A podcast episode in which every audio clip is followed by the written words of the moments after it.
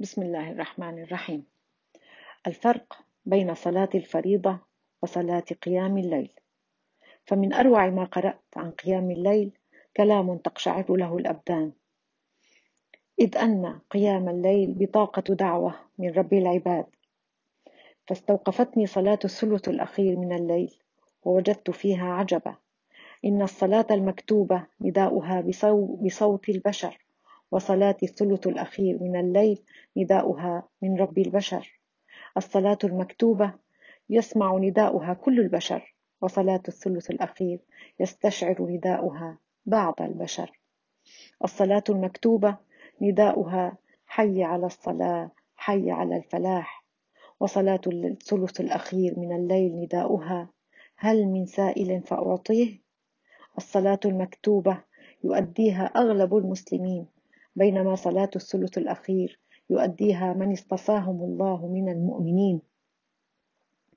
الصلاة المكتوبة ربما يصليها بعضهم رياء أما صلاة الليل فلا يصليها أحد إلا خفية خالصة لله. الصلاة المكتوبة يمتزج في أدائها التفكير بمشاغل الدنيا ووساوس الشيطان.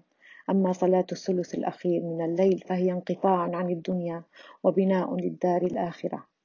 الصلاة المكتوبة ربما تؤديها لكي تقابل أحدا في المسجد فتتبادل أطراف الحديث معه بينما صلاة الليل تؤديها لكي تأنس بالحديث مع الله وتتكلم معه وتبث همومك وسؤالك. الصلاة في الصلاة الدعاء في الصلاة المكتوبة ربما يجاب بينما صلاة الثلث الأخير من الليل وعد الله عباده بالإجابة. هل من سائل فأعطيه؟ هكذا قال ربنا.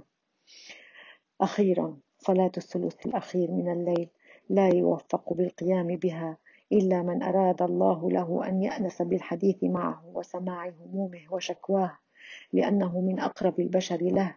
فهنيئا لمن حصل على بطاقة دعوة من رب العزة والجلال للجلوس بين يديه وسماع حديثه والتلذذ بمناجاته.